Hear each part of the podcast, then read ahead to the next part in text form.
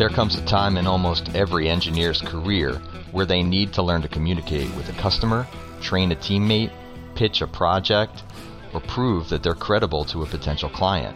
Poornima Vijayashankar was the founding engineer of Mint.com, where she launched V1 of the ubiquitous personal finance platform. She went on to found Femgineer, an education firm that trains technologists on presentation, public speaking, and communication skills. In this episode, I sit down with Poornima to hear tips and tricks that make her students successful. Poornima, really cool to have you on. Thanks so much for joining us. Yeah, thanks for having me, Ledge. Can you give a two or three minute background if, if your resume fits in there? I know you've done some impressive things, but I want the audience to, to know who we're talking to today. Totally. So I got lured into startup land pretty early in my career, a couple years out of college, and I was the founding engineer of Mint.com, the personal finance app, which is thankfully still around. After Mint, I decided to strike out on my own. I started BizeeBee, which was a CRM for fitness businesses um, ultimately had to shut that down in 2012 and then transitioned to working on Femgineer, which originally began as a blog back in 2007 when I was at Mint, and transitioned that into an education company where we teach techies how to build products, companies, and level up in their careers. And kind of my focus area in Femgineer uh, after doing a lot of experimenting, has really been communication, teaching folks who are technical how to better communicate, either one on one or through presentation skills. And you know, this has been really valuable for their careers and for their company and for the community. Um, in addition to that, I've self published a couple books. Uh, one is called How to Transform Your Ideas into Software Products, and the other is a book on public speaking um, called Present uh, as well as being an entrepreneur in residence at 500 startups and Techstars, and a brief stint as a lecturer at Duke University. So that is my background. So, in all your free time, let's talk about the other things. You, I'm just kidding. Yeah. So, really cool. You know, and and off mic, you and I were talking about, you know, let's just back up a second, right? Like you get approached by technology people or or people in business around technology saying like why should I even care about getting out of my desk? And, you know, I code all the time. This is great. I like my work. What's on the other side of this idea of, of speaking, presenting, you know, evangelism? Why even do that? I don't need to. I'm under high demand. Totally. And I would push back and say the best folks meaning the ones who, you know, whether they make the most money or uh, are the most in demand, are the ones who have very, very strong communication skills. And the reason is because they need to be able to recruit other folks in industry, right? Recruiting is kind of huge, especially given how hard it is. The second is they need to be able to communicate what's going to get built and not just what's going to get built but why does it need to get built or maybe not built uh, or maybe rebuilt based on your you know, legacy code podcast. And the other piece of that is there comes a time in everyone's career maybe it hasn't happened to people in your audience so they're super fortunate but there comes a time where you have to vouch for yourself you have to sell yourself, as, as dirty as a word that might be. And that could mean that you're trying to get promoted, or you have an idea that you want to pursue, or you're kind of frustrated by current practices within your organization and you want to do something about it. And so that means communicating. And no amount of technical skills, no matter how badass you are or you know how great you are as a hacker, is going to help you get through that moment. And that's why I found that communication and public speaking, as age old as they are, is like really powerful multivitamin for your career that you need to take every day, even if it's just in like small doses. And the more often you do it, it's up to you to decide the cadence, but the more often you do it, the more you end up benefiting. Well, I set that straw man up real good. So. Thanks. Good job knocking it down. Now, I have to tell you that you are absolutely echoing for anybody who doesn't believe you yet. We ask, or I ask on the podcast you many times, what are the heuristics for you know great engineers? Because we're interested in that topic. And you know, 90% of people say first thing it's about communication and fit and being able to you know share your ideas and be a better collaborator. So, I mean, we're all on the same page with that. And I do think the engineers who can't do that or are unwilling to make that shift are, are going to have a difficult time. You know, I remember the days of engineering in the basement, sitting in the dark, you know, sort of a bunch of drones in front of screens, and don't ever let them near the customer. It's just not the reality anymore. Um, so, okay, let's go. Like, you talked to me before about some major questions you get asked and some of the, the things that you're tackling. Let's let's hit two or three of those. Yeah. You know, the, the first one that I've noticed, especially in the last six to 12 months, has been how can I engage mixed audiences? And when I dug in a little bit deeper, I was curious what that meant by mixed. Do they mean kind of within their company, whether it's like a designer or a product manager that they're trying to interface with, so people that have a slightly you know, different technical background, or does it have to deal with customers? Because a lot of times customers can be of like varying degrees of knowledge in terms of the product uh, or is it stakeholders? And of course the resounding response was all of the above. Uh, and what i'm noticing is people are getting pulled like you said into sales meetings or customer meetings. They're getting asked to speak at events or they're just asked to do lunch and learns or training sessions within their companies.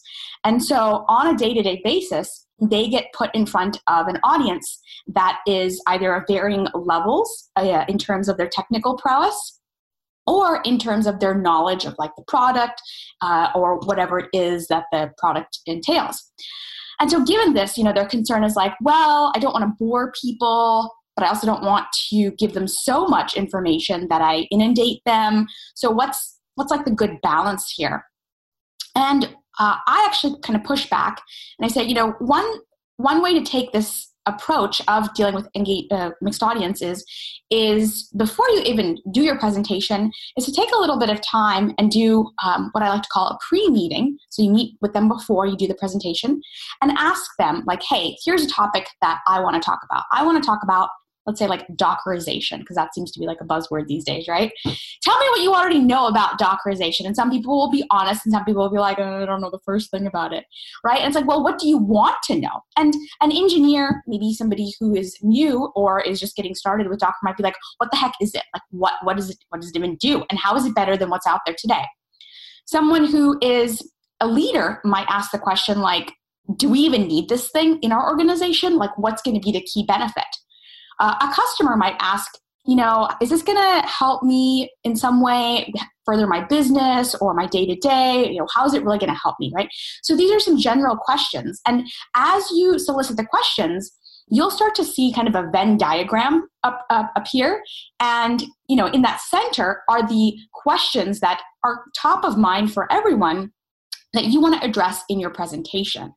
And that way, when you are in this mixed audience, you're not stuck getting way too in the technical weeds or sounding way too salesy or you know something else right and that's kind of the first tactic i tell people is go out and solicit these questions because chances are they're going to come up in your q&a and better that you ask ahead of time than somebody try to stump you in that q&a session right?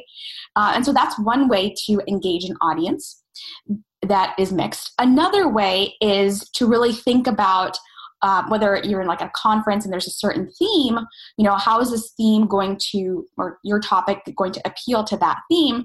And can you get some background from the organizer around what people's skill level is because a lot of times um, you know we might think an audience is mixed but they skew towards one direction or another uh, i'm sure some people in the audience have gone to talks where a presenter will say like how many of you are x and like you raise your hand and then they're like how many of you are y raise your hand and then after they do that you're like okay well that was a great exercise and i, I like spent five calories raising my hand but they don't change their talk at all. They're like, why did you bother asking me that? Right?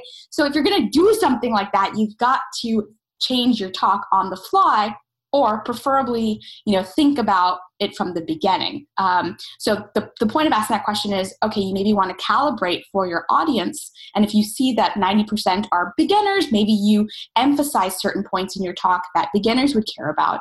Or if you find they're more advanced you might say you know i think a lot of you already know this stuff let's skip ahead to the meat here uh, of the topic And so those are things that you want to follow through when you ask somebody a question, like follow through on why you're asking them that. It feels a lot like customer discovery in startup land. I mean, mm-hmm. know your audience, right? And exactly. What are their particular needs? Um, do you often advise folks to make a, a maybe a larger deck or you know sort of a more rich experience they can jump around in? Because I see speakers do that a lot, where you know they are adjusting in real time. Well, the good speakers do it. Is that a, a tactic that you would employ? Yeah, we have kind of a controversial approach that initially people that do it are like, oh, I can't believe she's making me do this. Um, what we recommend is you start with an outline. You know, forget your deck because chances are you are going to hate it. It's going to evolve. Like you said, it's going to be long or short, but just start with a simple outline that you can iterate from, kind of like pseudocode, and speak from that. Speak for either as long or as little as you like to notice where there are some gaps or drop off points. But that way you get comfortable with the content and see if it makes sense. And that way also if you need to make it longer, you know you can add some more stories or you can add some more data or an example. And if you need to make it shorter, you then know what to cut out. But I think starting from that outline is just a really good scratch pad rather than diving into the deck. Um, and then if you do need to do that deck, great. That's kind of the last thing that we recommend because at the end of the day, we consider a deck to be sprinkles on your presentation, like a nice visual that people see, but really they're focused on you. And we get that uh, a lot of times people want that deck because it's really like the doc of record. So have two. Have the doc with all the text that people can skim through after your presentation, and then give them the nice visuals during the presentation. This sounds like a lot of work. So people are coming in willingly wanting to do this. are you shocking them at the beginning on how much work it is? Well, we know. We know people are super busy. Like, we have been there, we've been in the trenches. Um, Karen, who's my partner in teaching uh, a lot of the stuff, you know, she was a VP at Adobe. So, we are not people that have a lot of free time, and we're both moms, which means we have even less free time, right? Uh, and so, our kind of promise is having been through the trenches, having tested a lot of our methods, you know, we expect like one to two hour commitment a week to get this done. And also that you come up with something that is a uh, what do you call it? Like your sort of go-to talk so that you're not having to come up with a new one over and over again. And like you said that you can shrink or expand depending on how much time you have allotted. Uh, so yeah we think within like an hour to two hours a week you can over the course of several weeks nail this down. And it should not take you you know multiple hours. I think too often people feel like the more time they invest, the better off. And it's it's just not true. And, and often they end up spinning their wheels. You know, they end up practicing over and over again by themselves which is actually not valuable, right? Because you are your own worst critic, but if you're not watching yourself, how can you even be your worst critic, right? Um, so, kind of giving them some strategies around here's how you can save time, and here's what you need to be looking for, and here's how you can get other people to give you feedback, right? Um, that's kind of the promise that we make, knowing that people are busy professionals. So, what has surprised you, kind of blown you away in the process? Tell us some, some stories of successes or speed bumps or you know massive failures that rose from the ashes. Yeah. The field. Yeah. Well, uh, one surprise last year was there was a woman who had, and, and, and mind you, like kind of push people to do lightning talks as their first talk because it's just nice at way to get started. Yes, it's it's actually a little bit more work than doing like a 30 minute talk, um, but it's a good way to get started. And often it ends up being the kind of thing where people are like, "Oh, it's over before it started! Yay!" Right? So it's not too much of a time commitment. But I remember um, a lot of our students, they were like, oh my gosh, how am I going to get all this content in five minutes? And I had one in particular, you know, she was like, uh, it's eight minutes. How am I going to shave off three minutes? And, and we did a lab where everybody just in class said, okay, we're going to help this person shave off three minutes. And I, I gave them some strategies ahead of time. And it was awesome to see the transformation in the end, where not only did she shave off time, but like everybody else in the class did as well. Um, and so those are some of the moments where you see people like there's a light bulb that goes off and they just, they feel amazing at the end because they can watch themselves and be like, wow, I did this. And that transformation is huge. Um, we've also had people who are non native speakers come to us and say my accent's really heavy or i don't know if i'm coming across clearly and so giving them you know a, a, little bit of mindset change but also just getting them into the habit of speaking and then suggesting small tweaks like hey if there's a word that you don't know how to pronounce don't bother. Like, find an easier word. In fact, your audience is going to enjoy that. Uh, and then giving them some reassurance that like people think accents are cool, so just like embrace it. And people people need that. Uh, and we've also had some folks who were shy, introverted, who didn't think that they could do it, or or thought that they weren't experts. You know, they were just like, I am new in my career, or they were truly veterans, but they felt as if they didn't have any expertise. Uh, so it's great to see people come out and start kind of at ground zero and then by the end they just feel really really good because they can see the results. And even uh, a lot of times like they'll do their presentation and they'll be like i didn't feel so great. And then i'm like go back and watch it. They go back and watch it like whoa. And, and because they've been recording all along they can they can see the transformation and, and that's really powerful.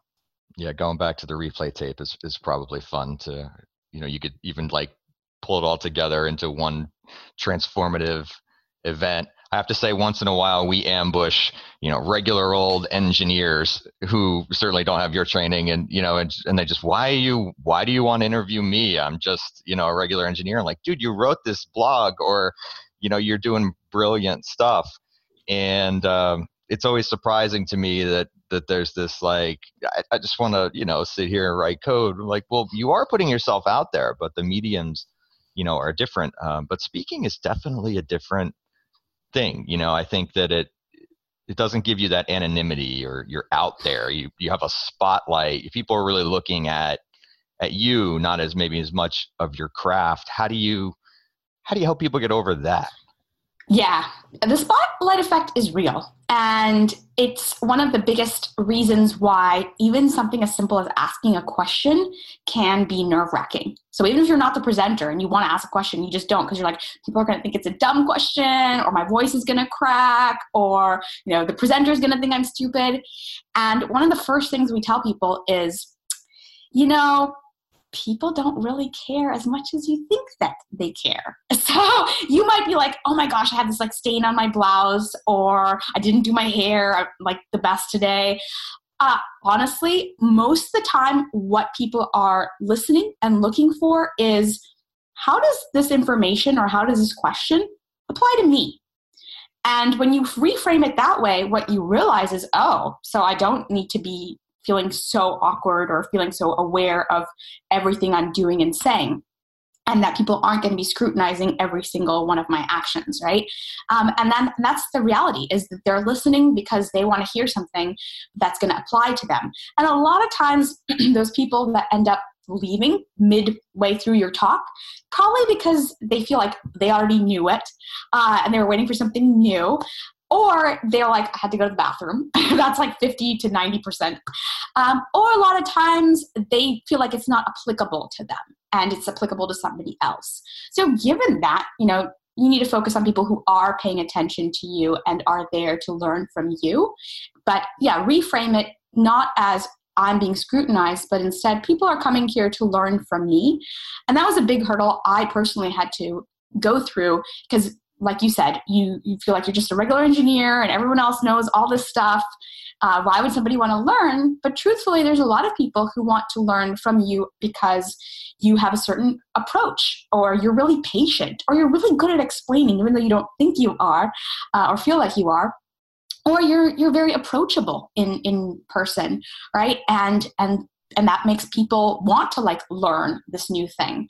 Um, so i think that's really valuable and people discount that or don't realize that those are the reasons um, why people are coming out to hear them speak and to learn from them.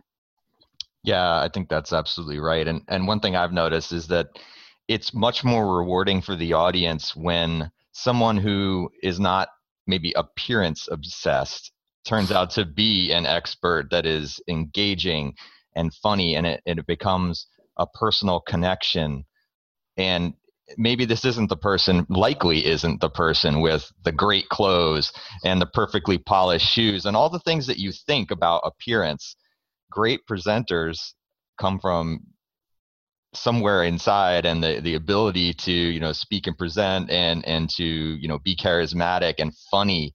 And uh, those are the ones that I, I personally as an audience member find you know much more engaging is when it surprised me a little bit you know break down those stereotypes that i might have about you from appearance and and just crush that. I don't know if that is part of your curriculum but i always found that to be exciting when someone does a thing that is not what they look like. Oh yeah totally and I think that's where a lot of people get surprised when they go back and watch those videos because a lot of times they say, "I didn't even recognize myself," at the in the final presentation. So that's um that's pretty powerful. And I mean, to be fair, like if you enjoy dressing up or whatever you feel comfortable in is really what we tell people. Like whatever you feel comfortable in um, is what you want to lead with, but don't feel like you have to suddenly morph who you are. And a lot of times people can see through that. You know, they can see through that you're putting on a voice or you're putting on an act, and that's not what they're there to see, right? Um, they're not there to see a play. They're usually there because they're trying to learn something and glean some information from you. Okay, so you have courses going on right now. We want to give you a chance to just make sure that people know how to get oh, in. yeah, thank you. Yeah. Before we bounce. So please give the information. We'll make sure that we get that out to everybody. Sure. Yeah, and I'm happy to include links. So I teach a course once a year called the Confident Communicator course. It's six weeks, it's online, it's live. And that means that both Karen, my partner, and I are there every step of the way. So this is not like self study. Uh, this is, we are there to give you feedback and be with you and see you through this transformation. And it's coming up in February. Usually we teach it like February and March. So if you're interested, go to femgineer.com forward slash confident dash communicator dash course and I'll make sure to give you a link. Uh, if you're not ready for the course, that's okay too. We have a book, Present a Techie's Guide to Public Speaking, that might be a great entry point, um, and I'm happy to uh, give you a link to that as well. Poornima, it is a joy to have you on. Thank you so much. We really look forward to uh, staying in the loop. Yeah, thank you for having me, Ledge.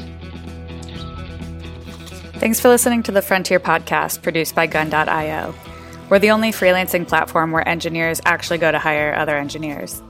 If you enjoyed the show and want to learn more about how to hire or freelance with us, head over to gun.io slash podcast to get in touch, and we'll pay for your first 10 hours with a kick ass engineer.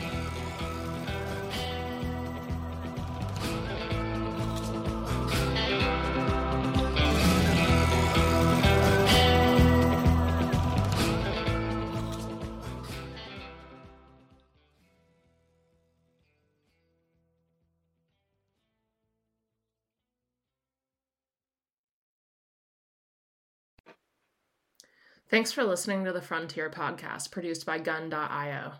We're the only freelancing platform where engineers actually go to hire other engineers. If you want to learn more about how to hire or freelance with us, head over to Gun.io and get in touch. Let us know you heard the podcast, and we'll pay for your first 10 hours with a kick ass engineer.